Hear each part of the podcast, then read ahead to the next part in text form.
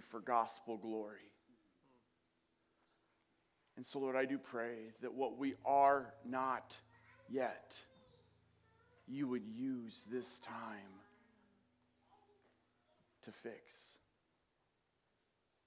Each of us in this room have a part of us that is still in the here and now broken. But God, you make broken things beautiful. For the fame and the glory of your name, you do these things. And it is in that majestic name of Jesus Christ we pray. And all God's people said, Amen. Amen. Please have a, or no, don't have a seat. Remain standing for the reading of the word.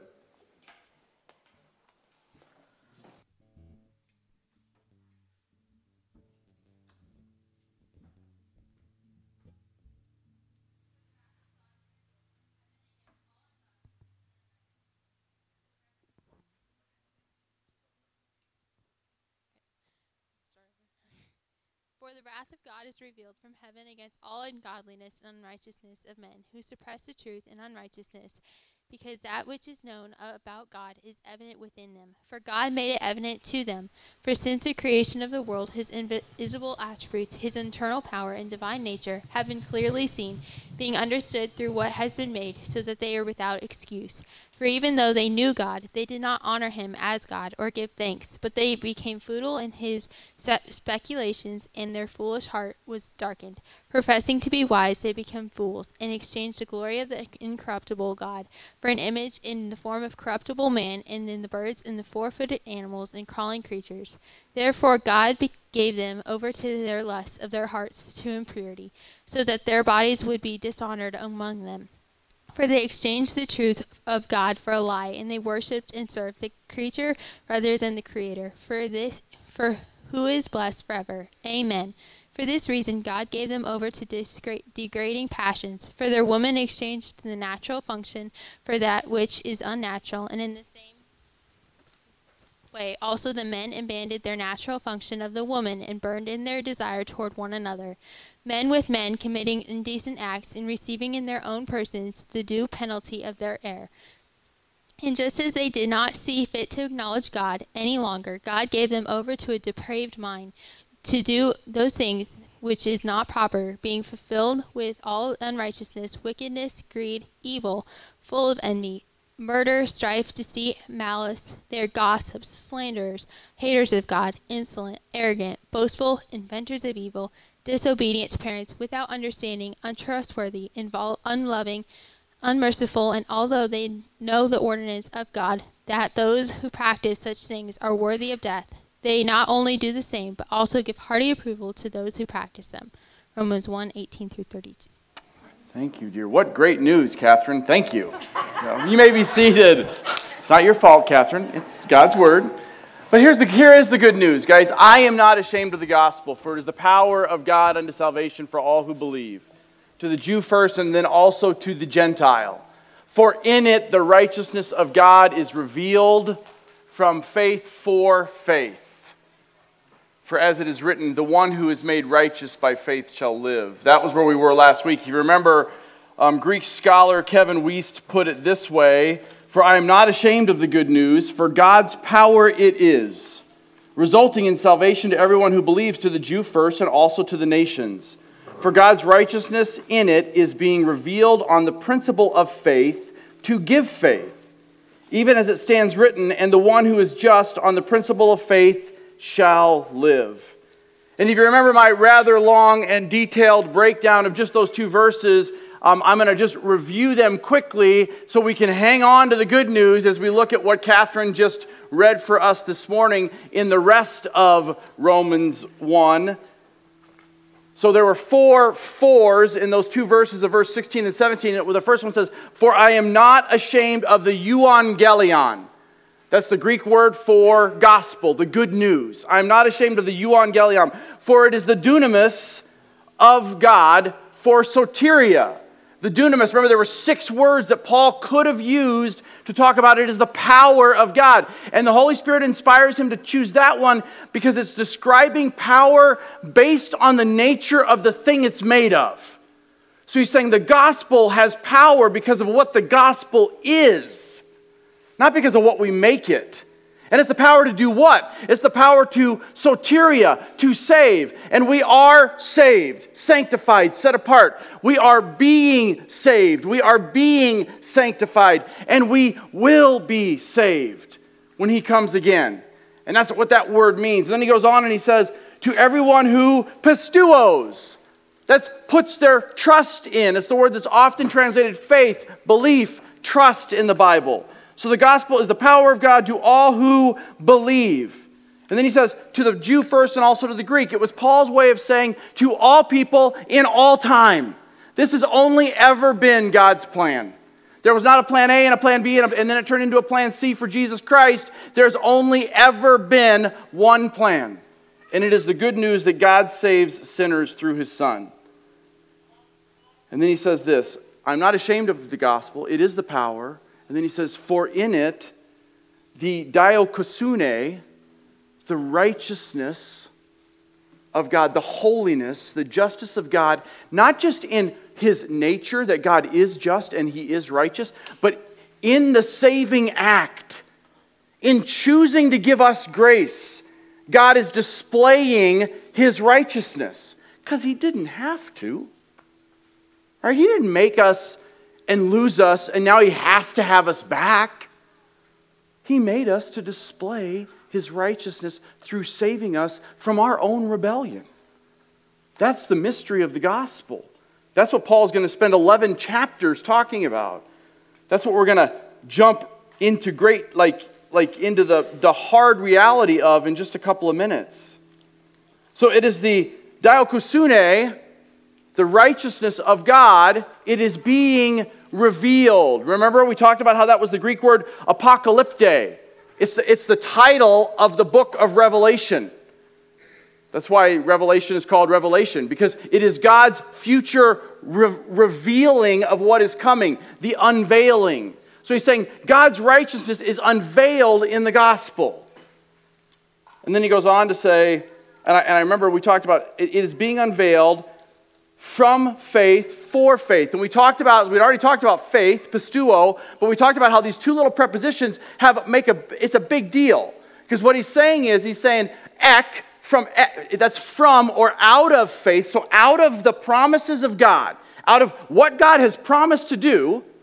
And then he says, eis, which is into or for faith. He's saying, so out of the promises of God, comes the ability to even believe in the promises of God as He puts that faith into us.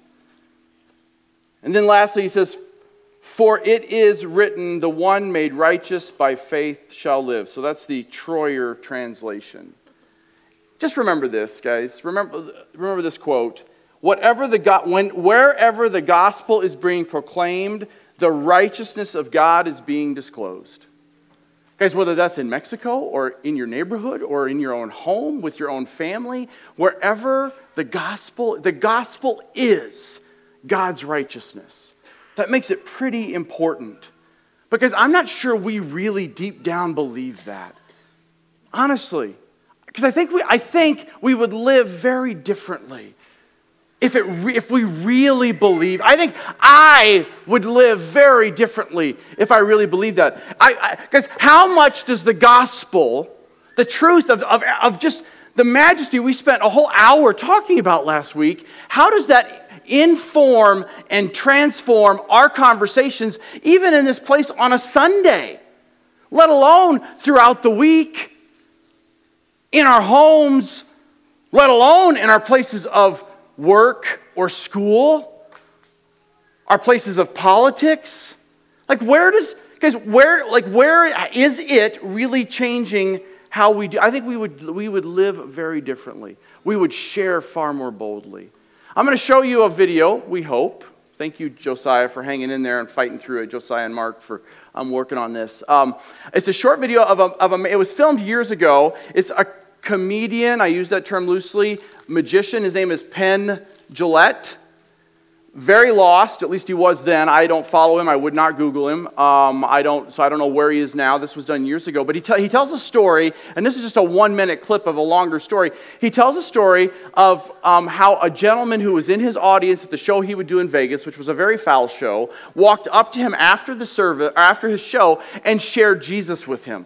And how everybody on his crew was like, "Oh boy, this dude is going to get blown away." And instead, he thanked him and went about his business. He didn't come to Christ, but, but here's why he thanked him. So if it works, let's take a look.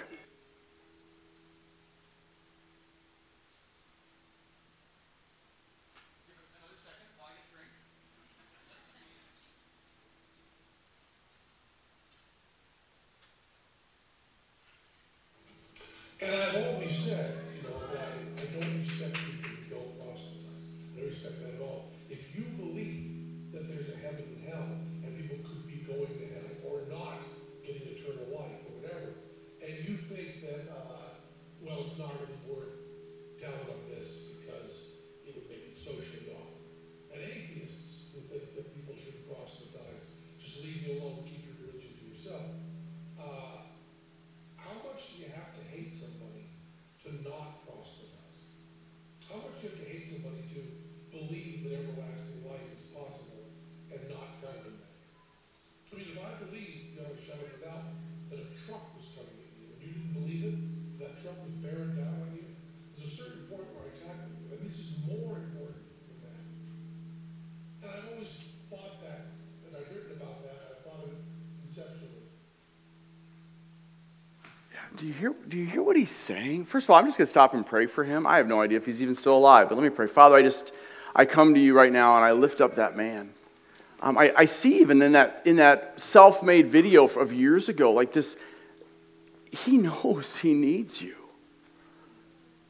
And yet, in his pride, he won't come. But I pray that if he still needs you, because he hasn't yet come to you, you would do your work in his life. And I want to pray for the people sitting in this room that are in that same situation. That today, as we continue to worship you in the Word, it would show each of us our need for the gospel. And it would show us your overwhelming willingness to give it. In Jesus' name, amen.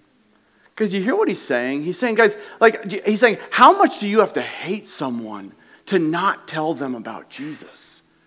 We're going to see in this passage today that we've gotten pretty good at that in the church, I think. And frankly, they were pretty good at that in the church in Paul's day, and that was 20 years into the church.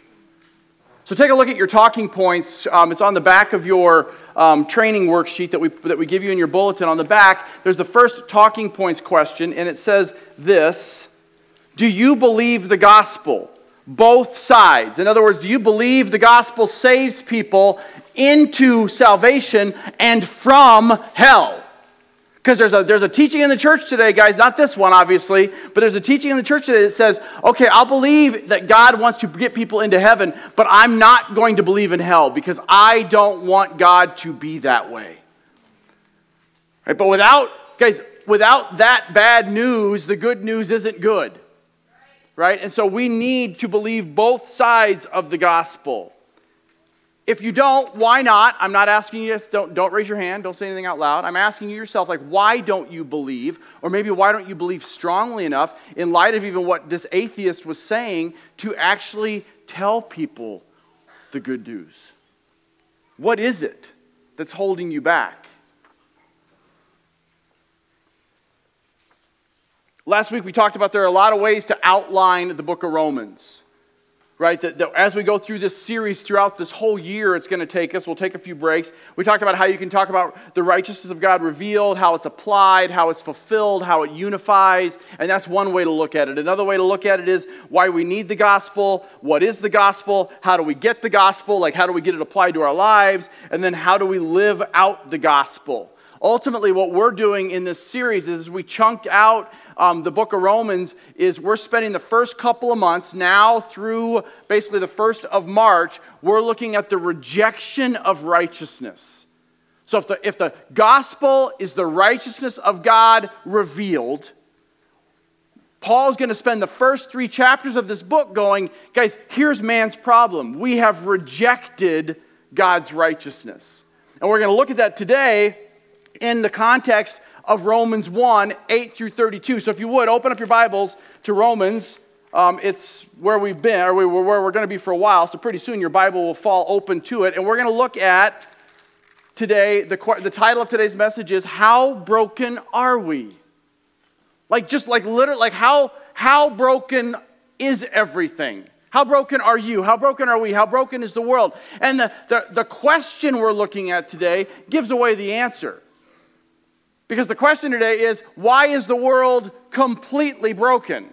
But I can ask that question and use a word like completely, and you're not really going to understand the complete depths of our completely brokenness until we look at this passage. And so, what Paul is trying to make the point here in these, in these verses in Romans, he's trying to make the point that, that all people everywhere are completely broken because of the product of the fall, because of what's happened to all of God's creation. And we're going to see that why is the world broken? It's because we have misplaced worship, we have misguided living, and we have misaligned mentality.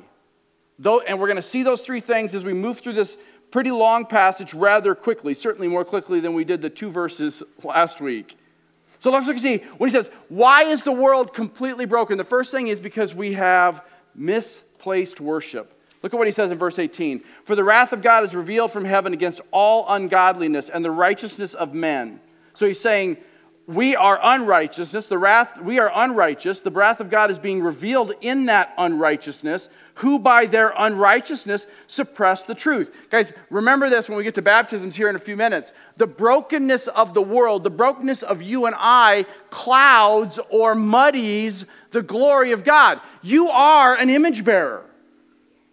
Guys, each, each person who's ever lived, that dude, Penn is an image bearer of God.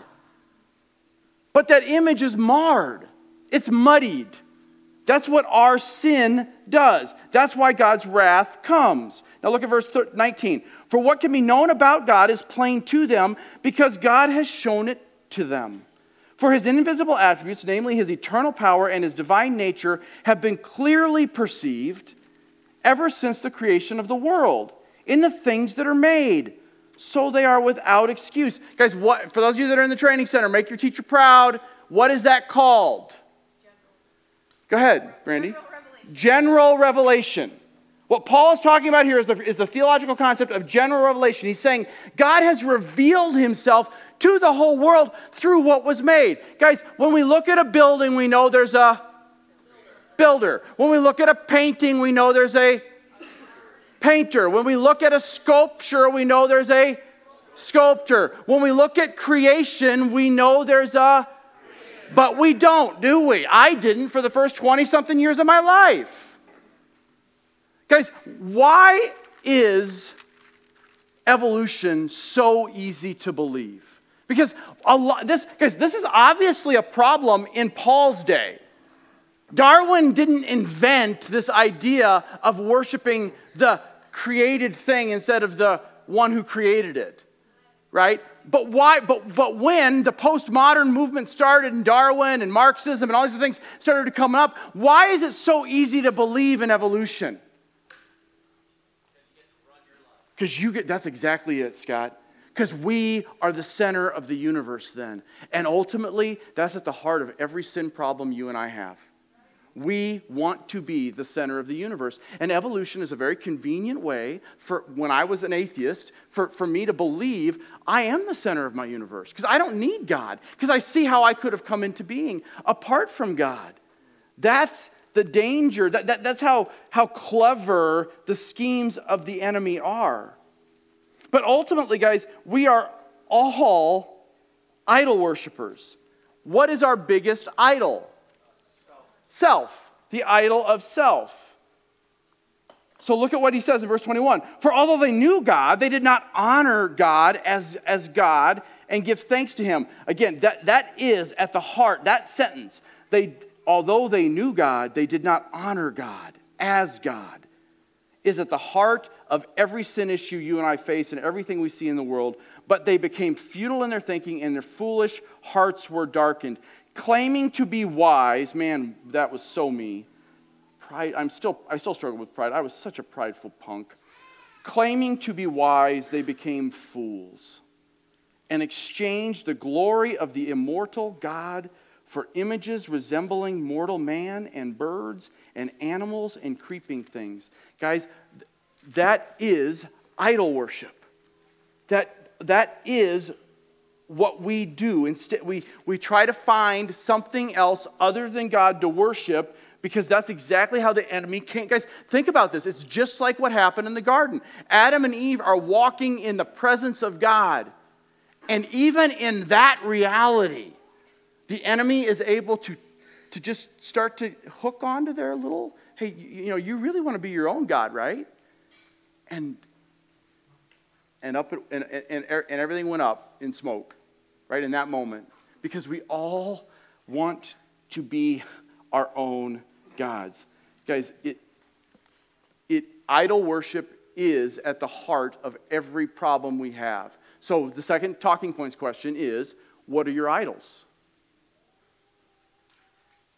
Again i'm not going to ask you to say them out loud but i do want you to think about them. I want you to think about what like what are your idols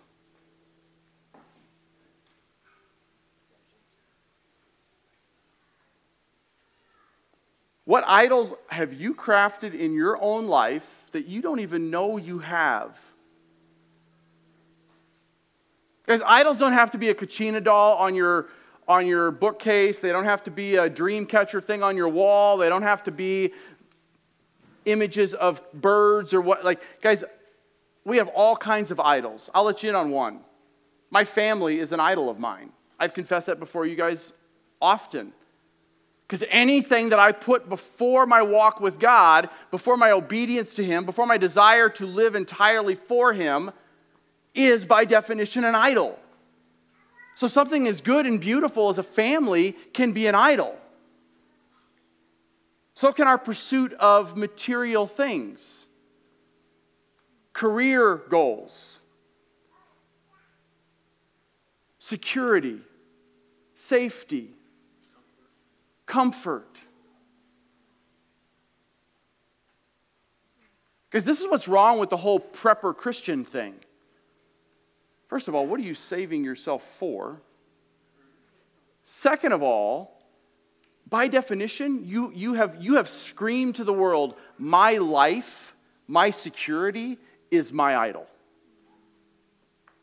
Right? And there's just no place for that in Christendom. There just isn't all of the apostles died badly. Welcome to Christianity. And yet, man, we hold on to stuff that we don't even know we're holding on to so often. My 401k. I'm not even sure I know what that is. My, the thing that I, that like, is, here, we've talked about this before, I think. You want, parents, you want to know what one of your kids' idols is? Take it away from them. And when they kick and scream, you go, that's an idol. And the same works for us. You want to know what your idol is? Let somebody take it away from you. Let God remove it from you and watch and see how you respond. That's your idol. Guys, I, I want you to stop and think about this for a minute before we move on to our next point we have idol worshiped the church. Here's what I, here's what I mean by that. Man, man, if we, could, if we could just go back to those good old days of the 50s and 60s and 70s, the Billy Graham Crusades, and, or maybe, maybe for you it's the late 80s and early 90s and the Promise Keeper events, and, or maybe it's the late 90s and the 2000s, and man, we could just do that Willow Creek model and, and man, just have these mega churches, and we could just see like these, these things that are, that, that were, man, there's just houses packed full or like buildings packed full of just people raising their hands and praising God. And man, if we could just get back there because Christianity is losing, because the church is shrinking. Because what if all of that, what if everything we look back to as the good old days was just a bunch of idol worship? Not that good stuff didn't come from all of not that not that God can't even use our idols for his glory. But guys, what, what, if, what if making a bunch of churches that are a mile wide and an inch deep is just idol worship because we're building our kingdom instead of his kingdom? What if having a bunch of converts raise their hands and get wet because we can count the number of baptisms we have is just idol worship because we're all about numbers, buildings, rear ends in the seats, the amount of offering we get in. Because what if all of that is idol worship? Because I'll tell you what, all of that is idol worship. And yet we're sitting here, guys, I have three daughters. Right? I, I, I, do, I do grieve sometimes. I worry. What kind of world are they going to grow up in? Then I have to remember a couple of things.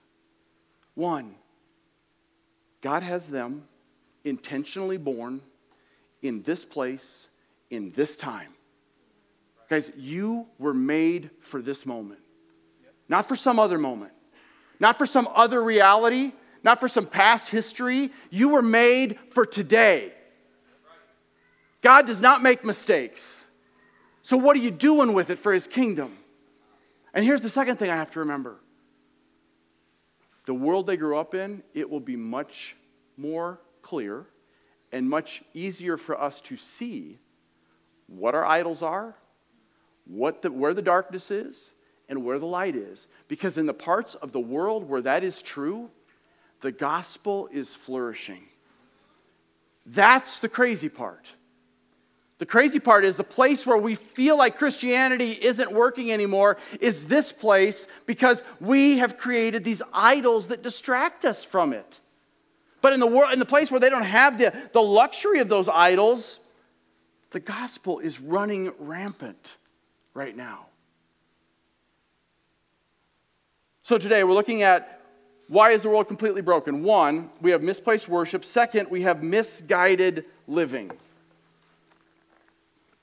Look at what he says in verse 24. Therefore, so because of, remember, therefore, we ask what it's there for. Therefore, because they have, they have exchanged the glory of God for these other things and we become idol worshippers, God gave them over to the lusts in their hearts, to impurity, to dishonor their bodies among themselves. So, by giving them over, that's just another way, he's going to use that term again. It's another way of him saying, God gave us what we wanted. Because they exchanged the truth of God for a lie and worshiped and served the creature rather than the Creator who is blessed forever. Amen. That sentence is at the heart of the problem. It's the, guys, every time we want to sin, that is at the heart of our sin issue. We exchange the truth of God, who God is, what He's done, what His Word says, for some lie that we want to believe. Guys, hear me, hear me. I, I, know everybody's a little like in a fuzz today. I know it's the enemy. I'm just saying, hear this. When we say, when, when you're in, in, your, in your soul, you're like, I want, I want, I want, you are about to sin. It's just the way it is. One of my daughters, I won't tell you which one, very bright young lady, when she started speaking before she was even a year old, she got really good at arguing. She was, oh, I was sitting trying to reason with her as I was trying to correct her, and her, her, her most favorite phrase was, and years later, often still is, yeah, but. Yeah, but dad. Yeah, but. Guys, and I would say to her, every time the words yeah, but are about to come out of your mouth, just stop because you're about to sin. But here's the thing as I'm telling her that over and over and over again over 20 something years of life, I'm telling, I, God, God is saying, thank you, Emma, for pointing out who it was.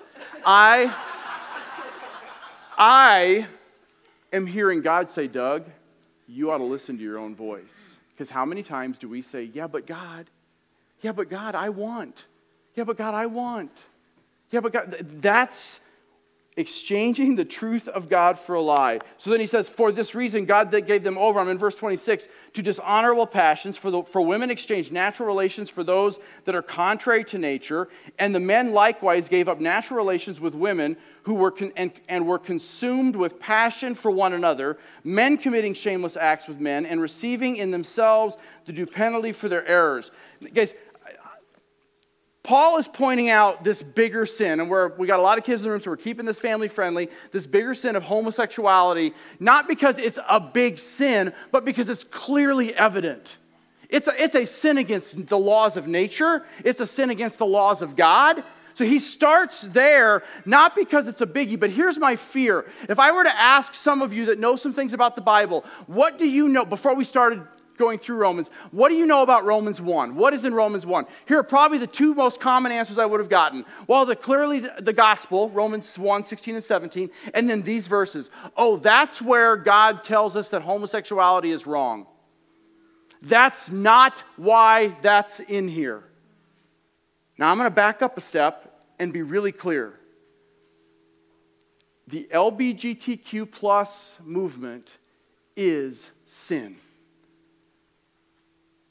Gender fluidity is wholly unbiblical. Homosexuality is wholly unbiblical.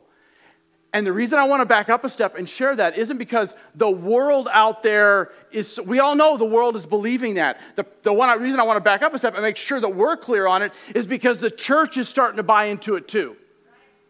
Right? The church is buying into, I mean, supposed Bible believing churches are starting to say it's okay to be gender fluid. It's okay to have same sex marriage. It's not okay. Amen. It is a sin. And it is invasive. And it is spreading. And it's why we need people to run for political office. Christians, guys, run for the school board to keep this stuff out of our school system. Run for the city council to keep this stuff out of our neighborhoods. Run for governor. We need a new one. He's leaving. Guys, but if what we do is turn that argument, which is absolutely biblical, that the LBGTQ stuff is wholly sinful, into a, well, those people are the problem, we have missed Paul's point. We have missed God's point. Those people don't need Jesus any more or less than you and I did or do. There are no bigger sins and lesser sins. There are just sins. And he's going to make that point for us in just a few minutes. But here's the last thing I'll say on this, on this subject, then we'll move on. When did Paul write this? 56, 58, 57 AD, somewhere in there. 20 years after the church starts. Is this a new problem? Is what we're facing right now a new problem? Apparently not, because he wrote it 2,000 years ago. What if what the church had done for those 2,000 years is just shown Jesus as a better way. Because what if what I did was just love my neighbor and stop asking the question of whether they deserve it or not? Because praise God, he doesn't ask that question of himself. Does Doug deserve my love? Because the answer is I don't. Guys, we are not going to shame a community of people into coming to faith in Christ. We're just not. And the church has failed miserably in this area. And guys, one of the things I am, I am very proud of you for is that when on the rare occasion that someone of that lifestyle over the 10 years we've been in church has walked in, or somebody that maybe doesn't fit the typical mold. Maybe it's somebody that looks like that dude that was on the video, and, and I've, how you guys have actually run to them instead of run away from them has been a massive blessing. Most of them don't stick, but it's not because of how they're treated by you, it's because of what the gospel is saying to them, and they want to reject it. And that's between them and the Lord. So, so we have a long way to go too. We are not perfect in this. But keep plugging along. Like keep being who Christ has made you to be as a people. Look at your last talking points question. We'll move on to our last point and go into our time of um, response and baptisms. Um, it says, What lies have you come to believe? What piece of God's truth has Satan maybe turned to get you to believe a lie that has made you far less useful for the mission? Now, I want you to stop and think about what I was just talking about.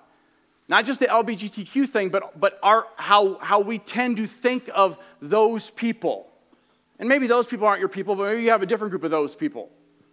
Maybe for you it's the Muslims. Maybe for you it's the, I don't know what it is, but just whatever those people are to you, I want you to, in the light of that kind of thinking that we can all be guilty of, I want you to think about this and say, so what lies has the enemy convinced you of?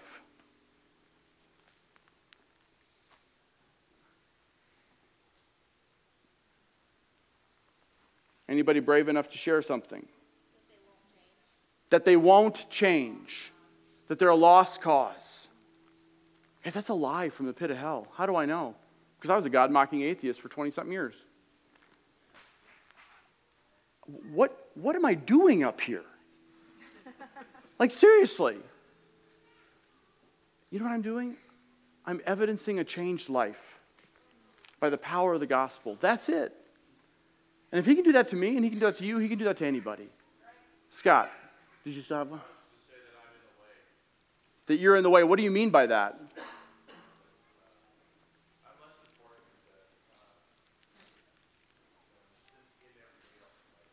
That you're in everybody else's way.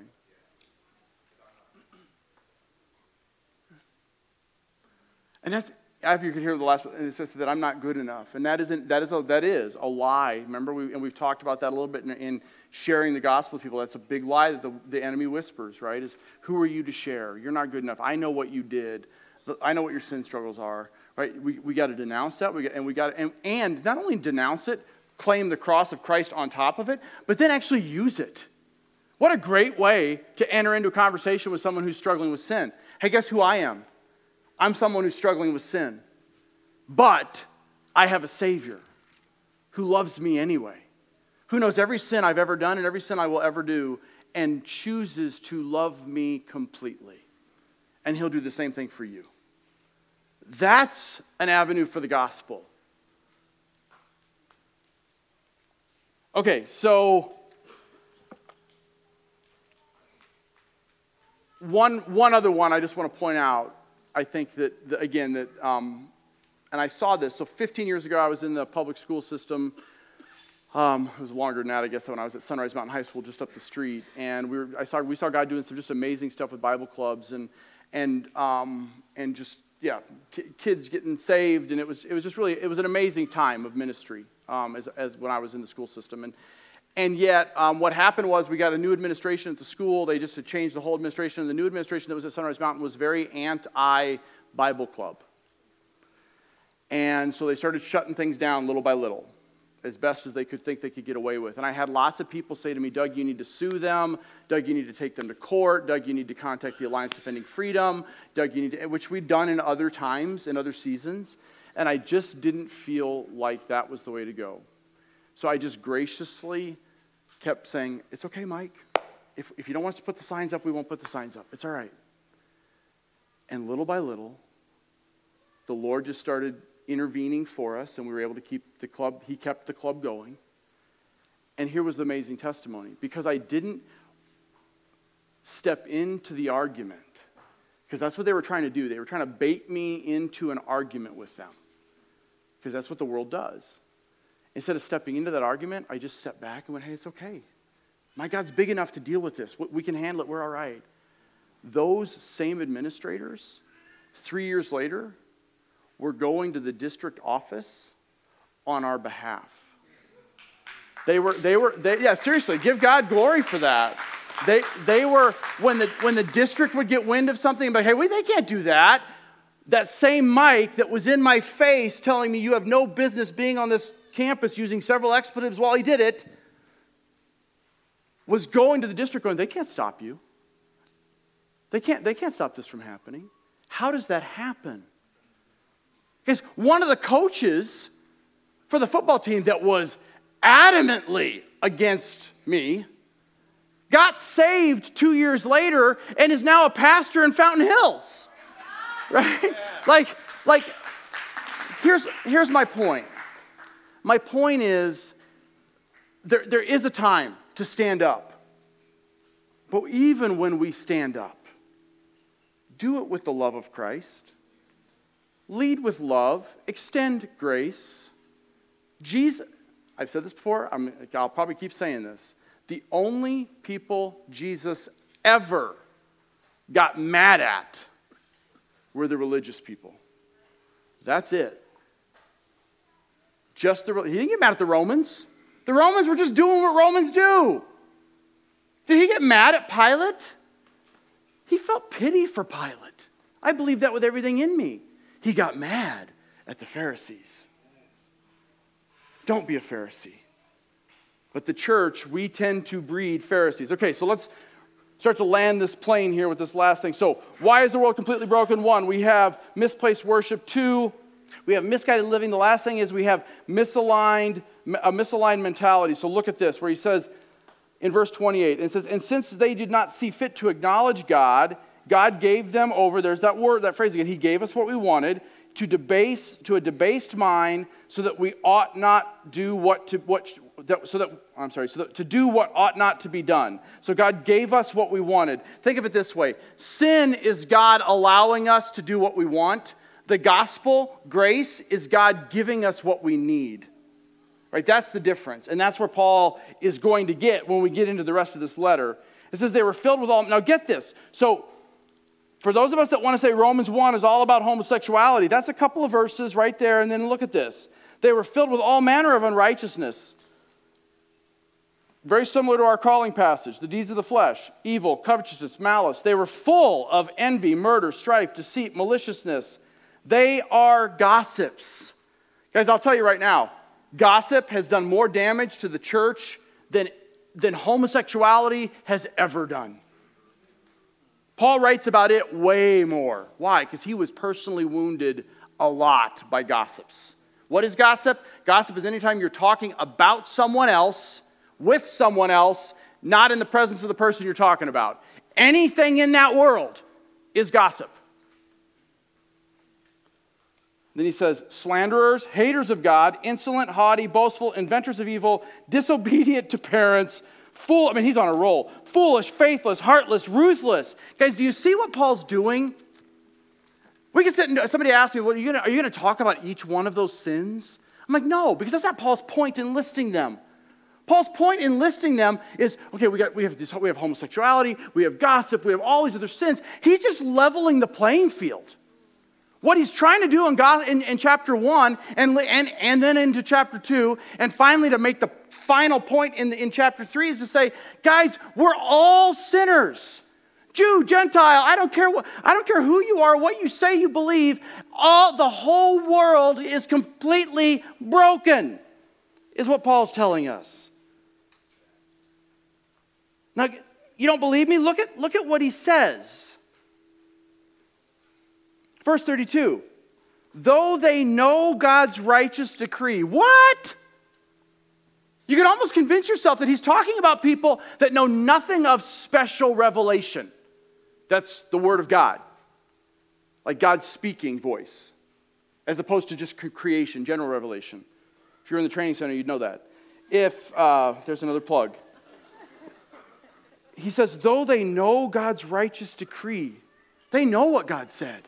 Not just who God is, they know what God said. And those that practice them will deserve to die they not only do them, but give approval to those who practice them.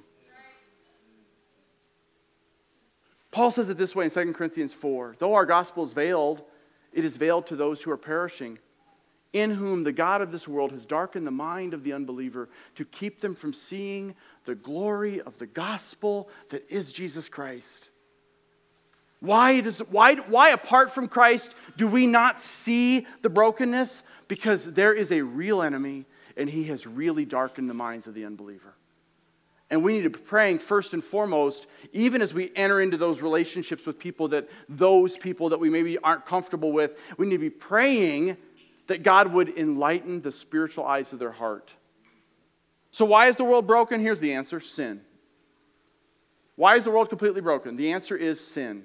All of us, every one of us, in our, in our, in our still not yet fully regenerate person, we still struggle with sin. But here, listen, listen, listen. As a believer in Jesus Christ, you don't have to. Do not keep blaming the brokenness of this world on your sin struggle. Do not keep blaming the brokenness of the world or Satan or a conference in Scottsdale or what in your propensity to disobey God. If you are a spirit filled, spirit sealed believer, the gospel has given you the power not to sin. Do we often talk about here at Cross Train that we still struggle with it? Absolutely, because there's still this part of us that's broken. And Paul's going to address this in great detail in this letter. But don't make the excuse that you have to, because you don't. You have a choice. Make godly ones. He's like, man, this, this is a downer of a message. Like, seriously. Like, man, we're all sinners. Thanks a lot. I stink. Way to go. Let's get baptized. Okay. Well, first of all, no better message to have baptisms that we're going to go into in just a minute. But, guys, here's the thing it's sort of like one of those infomercials. But wait, there's more. So, as the music team comes up, because they're going to do a song of response, and then we're going to go into our time of baptism, I want everyone else to turn to Ephesians chapter 2, and I'm going to read it, and we're going to pray. Because, guys, Paul says in Ephesians in three chapters what it takes him 11 chapters to say in Romans. So, Ephesians is like the Cliff Note version of Romans. And in Ephesians chapter 2, starting in verse 1, the but wait, there's more, Paul says, he starts out where we've been all morning. And you were dead in your trespasses and sins, in which you once walked, following the course of this world, following the prince of the power of the air, the spirit that is, not at, that is now at work in the sons of disobedience, among whom we all once lived in the passions of our flesh. He's saying, because we were all those people once, carrying out our desires of the body and the mind, and were by nature children of wrath. Remember where we started today? Verse 18 of Romans 1? And the wrath of God was revealed. His just justice, because of his righteousness, was revealed. He says, We were children of the wrath just like the rest of mankind all people everywhere have inherited, been polluted by, been muddied by the presence of sin. But then here are like two of the best words in the Bible, right? But God. Here's who you were you were a train wreck. Most of us still feel like we are a train wreck, but God. Rich in mercy because of his great love for us. Even when you were dead, made us alive. I wish I could read that and breathe in at the same time. Made us alive. Guys, just breathe him in. Like, take a minute right now and just, like, literally, if you're his, just. There you are man, your goodness, your grace, your mercy. For though we were dead in our trespasses and sins, you made us alive together in Christ. For it is by grace that we have been saved, by your grace, by your righteousness revealed. By your desire to save us, we have been saved. Not our own doing. We're no different than those people except for those two little words, but God, but you. you chose to save us. Lord, I pray that you would remind us of that. I pray that you would remind us of the goodness of your grace, of, of the power of the gospel that is applied to our lives. Lord, I pray that you would that you would just have that ooze out of us. That over and over we would be washed with the renewing of our mind, that the mud and the filth and the dirt of this brokenness, of this broken world that we still have to wrestle through and fight through and, and get muddy in because it's just a dirty place. Lord, I pray that, that we would remember that the gospel washes us clean and we would come back and get cleansed repeatedly. We know that in your grand scheme, we are sanctified. We are completely seen as perfect by you already. And yet, we're still a work in progress. But, but even Paul reminds us of that in Ephesians. That we, your children, your redeemed people, are your workmanship. That you saved for good works, for, for sharing your love in the power of the gospel. Lord, let our lives reveal your righteousness to a world that needs to see it. In Jesus' name, amen.